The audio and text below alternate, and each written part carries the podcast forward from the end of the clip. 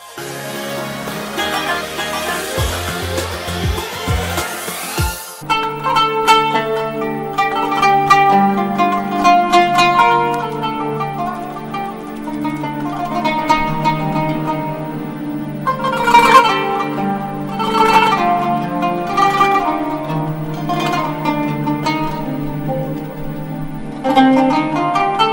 الله الرحمن الرحيم الحمد لله. والصلاة والسلام على سيدنا رسول الله وآله وصحبه ومن والاه. مع رسول الله صلى الله عليه وسلم وأنواره وهديه وسيرته نعيش هذه اللحظات في أمنه وسكينته وأنواره وتجلياته وكشف أسراره لنا في طريقنا إلى الله وفي طريقنا في الحياة.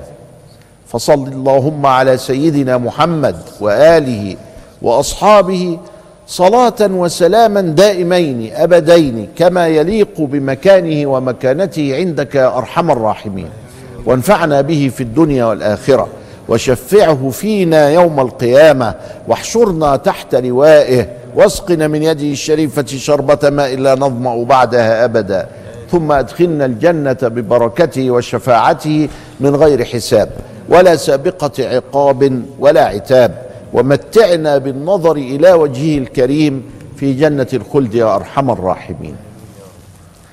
وصلنا إلى السنة الخامسة التي حدثت فيها معركة أو وقعه الأحزاب وهي علامة فارقة في منتصف الطريق في المدينة. ورأينا كيف كان يتعامل النبي مع الأفراد وكيف كان يتعامل مع الكيانات. وأنه أبقى يهودا عاشوا في المدينة بالرغم أنه قد طرد الكيانات منها. ولا بد عليك أيها المسلم وانت تسير سيرا حثيثا في حياتك أن تفرق بين الأفراد والجماعات. أما الجماعة فإذا كانت تأمر بالمعروف وتنهى عن المنكر وتتغيى وجه الله فبها ونعمت. أما إذا انحرفت فدمرت وظلمت وطغت وحرقت فتبرأ منها واخرج منها فورا. وإلا فإن فعل إخوانك بعيدا عنك منسوب في الدنيا والآخرة إليك. فلا بد عليك من البعد والتبري من هذه المعرة لأن هذه الكيانات عرة معرة والنسبة إليها لا تفيدك في شيء لا في الدنيا ولا أمام الله. أما إذا كنت من قيادات هذه الجماعة فكن جريئا صداعا بالحق صادحا بالصدق اخرج على طول. وفك هذه الكيانات. فكها. واعلن هذا على الناس. يا جماعة إحنا فكينا خلاص. أما تتكلم بكلام ويبقى ليك جهاز خاص وجهاز سري قاعد يتفق مع جهازات سرية أخرى والغلابة اللي معاك مش عارفين وبيستغربوا وبيقولوا الله أنتوا زعلانين من الناس دي ليه؟ ده ما رأينا منهم إلا تحفيظ القرآن وإلا بالدعوة إلى الذكر وهكذا. نقول لهم لأن في اتصالات خفية قال ما شفناهاش. خلاص يا حبيبي ما أنت شايف المشهد العام؟ ما انت شايف ما حدث في رفح في رمضان قبل الماضي وفي رفح الثانية ألم ترى ما حدث في الإسماعيلية؟ ألم ترى الضباط يقتلون في ربعة؟ ألم ترى في كل مكان وقد سالت الدماء وضرب المولوتوف؟ تبر اشتغل أنت لوحدك. حتى إذا ما اجرمت وقع الجرم عليك وحدك دون أن تضر غيرك. وإذا اتقيت نفعتك التقوى ونفعت غيرك. لكن تظلم الناس بأن تضع يدك في يد من لا تعرف فيقودك إلى الهلاك فهذا هو الممنوع. سيدنا الرسول كما ذكرنا في حلقة سابقة فرق ما بين الفرد وما بين الكيان. والكيان مسؤول حتى لو لم يشارك كل فرد بنفسه كما حدث في بني قريظة. النبي صلى الله عليه وسلم كان فارسا نبيلا عليه الصلاة والسلام. وبعض الناس ممن ابتلينا بهم ممن لم يتعلم على العلماء يأخذ النص الشريف من قرآن أو سنة ويفصله عن هذا النوبل. ما هوش عارف إنه صدر من فارس النبيل ولفارس النبيل. يتغاضى عن عن أن فارس نبيل لازم تقرأ النص وأنت عارف إن هذا النص صدر من فارس النبيل. اللي هو سيدنا النبي عليه الصلاة والسلام. فيتناسى هذا. أو لا يعرفه. جاهل. أو لم يتعود أن يلاحظ هذا إنه يحط على عينيه نظارة الفارس النبيل وهو يقرأ النص فيقرأه بعيدا عن السياق والسباق واللحاق. فالعلماء بتوع الأزهر يصوتوا. ده أنت كده هتعكس القضية. ده أنت كده ستكون كمن حلب حليبا ثم وضع فيه ترابا فصار طينا. ووحله ده انت كده ستكون من المنافقين. ده انت كده ستكون من الخارجين الفاسقين. الحق. وهو يتعجب ويندهش ويفتح فاه. كيف؟ وأنا متمسك بالنص. يا غبي. أنت متمسك بأوهامك في النص. أنت لم تقرأ النص كما أراده الله ورسوله والمؤمنون. أنت عزلت النص فكنت قد صدق فيك قوله تعالى أفتؤمنون ببعض الكتاب وتكفرون ببعض. فما جزاء من يفعل ذلك في منكم إلا خزي في الحياة الدنيا ويوم القيامة يردون إلى أشد العذاب وما الله بغافل عما تعملون. أنت ترتكب مصيبة ودهية فتأمل. امسك روح ويتعجب كيف هذا؟ ويترك كل الدنيا ويمسك لك في حاجة تانية. قال له ابنك ماشي مع شخص منحرف وهيعلمه الأخلاق السوء. قال له ابني أنا ماشي مع مين؟ قال له مع فلان الفلاني. ميكانيك. قال له والله ولا بيفهم في الميكانيكا حاجة. ولا بيفهم في الميكانيكا حاجة.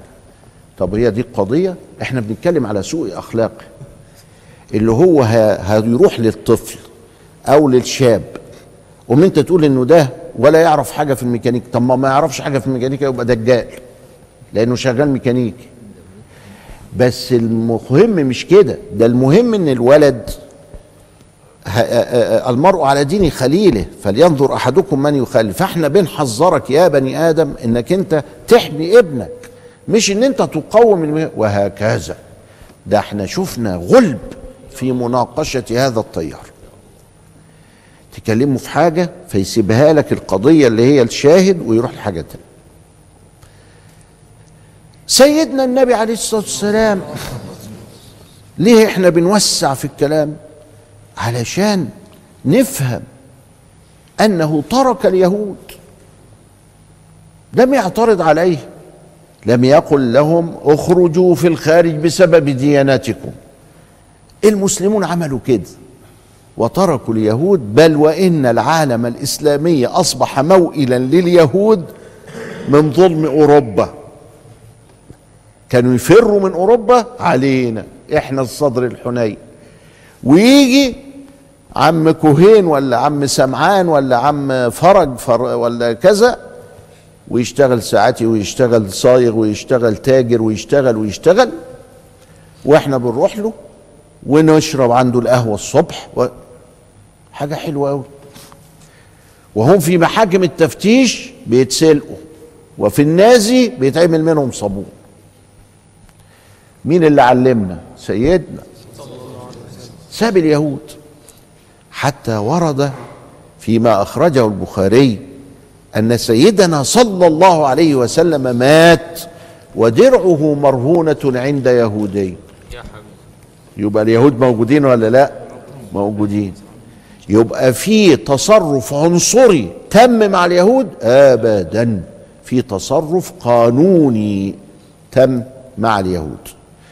يبقى علينا أن نلتفت التفاتا عظيما إلى أننا نتصرف مع غيرنا تصرفات قانونية وليست تصرفات إثنية عرقية لا للون ولا للدين ولا للجنس ولا لأي شيء بل للعدالة لأن العدل أساس الملك. ونفصل ذلك بعد الفصل.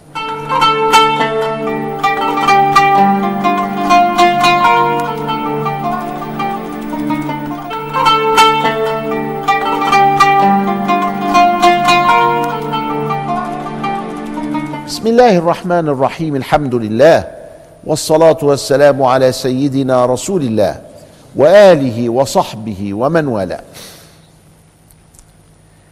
رسول الله صلى الله عليه وسلم إذا أردنا أن نقرأ ما فعل يجب علينا أن نتأكد أنه الإنسان الكامل وأنه الفارس النبيل وأنه النبي الخاتم وأنه لا ينطق عن الهوى إن هو إلا وحي يوحى وأنه حبيب الرحمن وأنه سيد الأكوان وأنه خاتم المرسلين صلى الله عليه وآله وسلم. وإذا لم نستحضر ذلك قد نفهم النصوص فهما خاطئا. عرفنا أن هناك فارقا بين الفرد وبين الكيان. في المسؤولية وفي الفعل وفي التكوين وفي القبول وفي الاستمرار وهكذا. فرق فرد مسؤول مع نفسه كيان الكل مسؤول. ذكرنا في حلقة سابقة أن كيانا خاصا كان منتميا إلى جماعة الإخوان المسلمين. ونحن نطبق ما فهمناه في السيرة على واقعنا. قتل قاضيا كان يسمى المستشار أحمد الخازندار لأنه حكم عليهم بما ارتآه أنه الحق. فقتلوه. فاكتأب كثير ممن لا خبرة لهم بهذا الجهاز ولا يعلمون عنه شيئا. وكان في مكتب الإرشاد عبد العزيز كامل الدكتور عبد العزيز كامل كان أستاذ الجغرافيا في آداب القاهرة. فذهب ثائرا لائما معاتبا إلى حسن البنا. وقال له إيه اللي بيحصل ده؟ أتتلوث أيدينا بالدماء؟ قال له والله ما أمرت.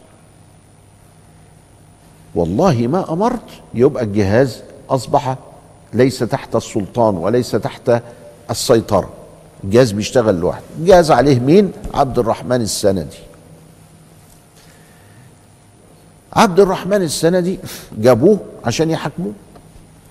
حاضر المحاكمة عبد العزيز كامل وحاضر المحاكمة حسن البنا وحاضر المحاكمة عبد الرحمن السندي وحاضر المحاكمة واحد تاني كان صبحي ندى محمود الصبار إلى آخره.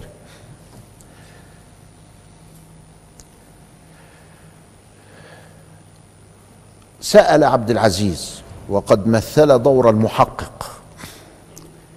يا عبد الرحمن دم الخزندار في رقبتك؟ قال له لا. قال له مين أمرك؟ قال له المرشد حسن البنا هو اللي أمرني. هم قاعدين مع بعض. وده تحقيق النيابة. بس نيابه داخلية. مش النيابة العامة يعني. عبد العزيز كامل عضو.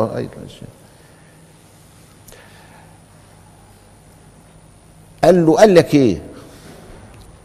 قال وهو طالع قال مش ربنا ما يخلصناش منه الراجل ده. وهو داخل يقول ما فيش ولد يكون شارب لبن أمه يكون يعني يخلصنا من الراجل ده. فانا ولد وشارب لبن وعايز اخدم المرشد. فرحت قتلته. يا حسن أنت قلت لعبد الرحمن اقتله؟ قال له والله ما قلت. قال له طب هل دم الخزندار في رقبتك يوم القيامة؟ قال له لا ولا أعرف عنه حاجة. قال له أنت قلت الكلام اللي عبد الرحمن بيقوله إنك أنت يا رب خده يا ما فيش حد يخلصنا منه. قال له أيوه أنا قلت كده بس ما يعنيش إن هو يعني حد يقتله. قال له طيب يبقى اذا يبقى أنت يا عبد الرحمن بتتصرف من نفسك وأدي الراجل أنكر. وأنت يا حسن كمان ما أنتش ظابط قوي إيدك على الجهاز بتاعك. هو ده اللي حصل كده. فاغتم جدا حتى قال أحد الحاضرين إنه صلى العشاء بهم ثلاثا.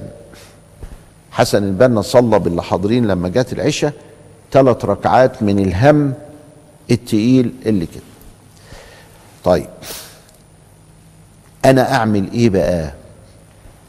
كراجل فاهم على طول هقعد مع نفسي وهقول هذا كيان. انحرف عن الجادة. لم أعد لي سيطرة عليه. فكه. وإحنا دلوقتي عندنا كيانين. الكيان الأول الإخوان والكيان الأول الجهاز الخاص. فإذا كانت الإخوان هي إخوان المأثورات اللي هي في حقيقتها الوظيفة الزروقية اللي شرحها أبو حسن البنا يبقى ما, فيش مانع. وإذا كانت القضية قضية التنظيم الخاص والقتل والقتال يبقى لا. ده ليها فن وما ينفعش نعمل ميليشيات أخرى. الميليشيات دي تتحول بعد ذلك إلى صداع في البلاد والعباد. نفكها؟ ما عملش كده. أمال عمل إيه؟ عمل حاجة ملهاش دعوة بسنة رسول الله. قال إحنا نعمل حاجة اسمها مفتي الدماء. جوه الجماعة. وانت عبد الرحمن إياك تقتل حد إلا بعد ما تاخد فتوى من مفتي الدماء. يا خبر أبيض. مفتي الدماء. دماء مين؟ دماء المسلمين. ولا أنت هتكفره الأول وبعدين تقتله زي الدجاجة؟ ولا بدأ الانحراف. بدأ الانحراف. مش كده يا إخوانا؟ ليه؟ ما هو ما فيش علم مفتي دماء مين؟ فعينوا مين مفتي الدماء؟ الشيخ سيد سابق صاحب فقه السنة اللي عنده كم سنة؟ 22 سنة. طب 22 سنة يعني تمكن في العلم؟ ليس. يعني تمكن في الواقع؟ ابدا طيب عمل إيه الشيخ سيد سابق. بعد ما وجد إنهم ما التزموش لا بمفتي دماء ولا كذا استقال من الجماعة. هو والشيخ الغزالي. وقال له خلاص أنا ماليش دعوة بقى بالحضارة دي وخرج. ويقول الشيخ الغزالي في من هنا نعلم إنه هو كان ساير هو والشيخ سيد سابق فلقوا واحد من الجماعة فقال لهم تعالى عايز أسألك سؤال. أنتوا جماعة المسلمين ولا جماعة من المسلمين؟ قالوا لا إحنا جماعة المسلمين. الله. جماعة المسلمين. فاللي يخرج عنا يبقى بره الإسلام.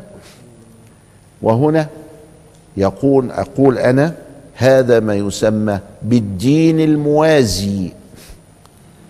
عايزين يعملوا حاجة؟ زي بالظبط الإسلام. هو الإسلام ينفع نفكه؟ لا. يبقى ما ينفعش نفك الجماعة.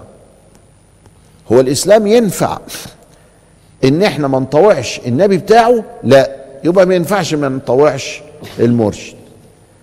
طيب واحد عصى النبي هل كفر؟ لا. عاصي. كذلك عبد الرحمن السندي لما يعصى المرشد ما يكفرش ولا حاجة. عاصي. اسمه إيه ده؟ الدين الموازي. وعلى فكرة القضية هنا جاية منين؟ إنه حسن مش نبي.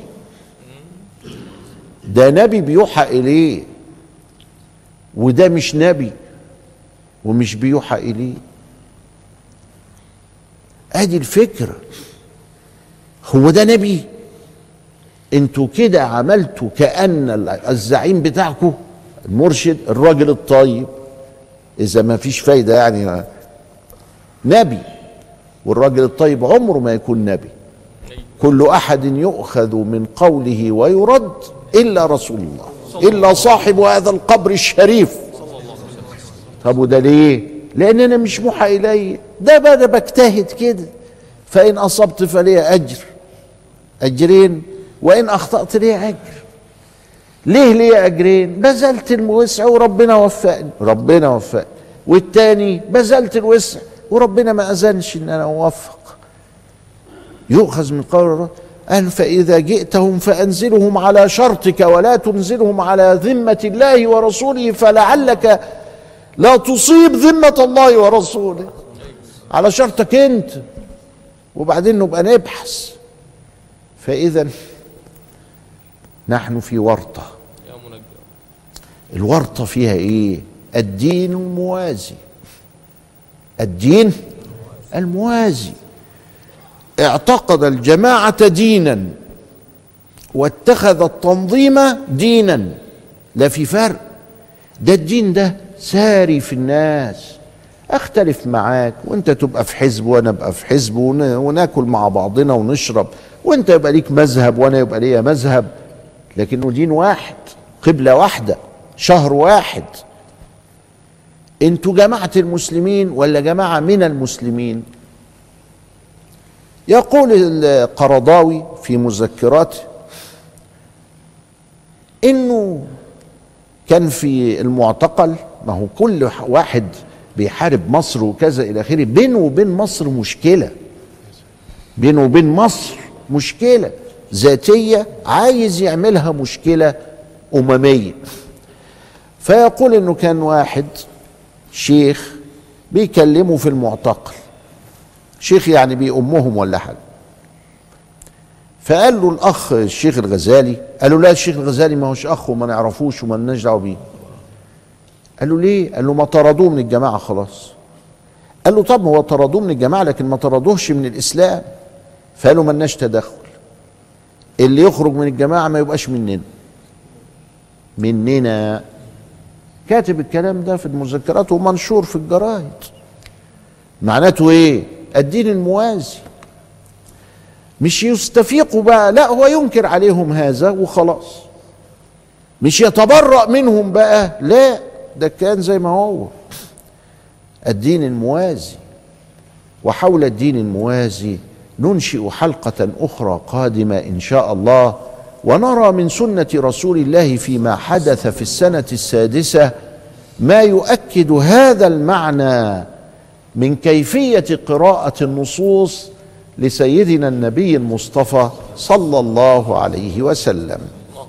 وإلى لقاء آخر أستودعكم الله والسلام عليكم ورحمة الله وبركاته.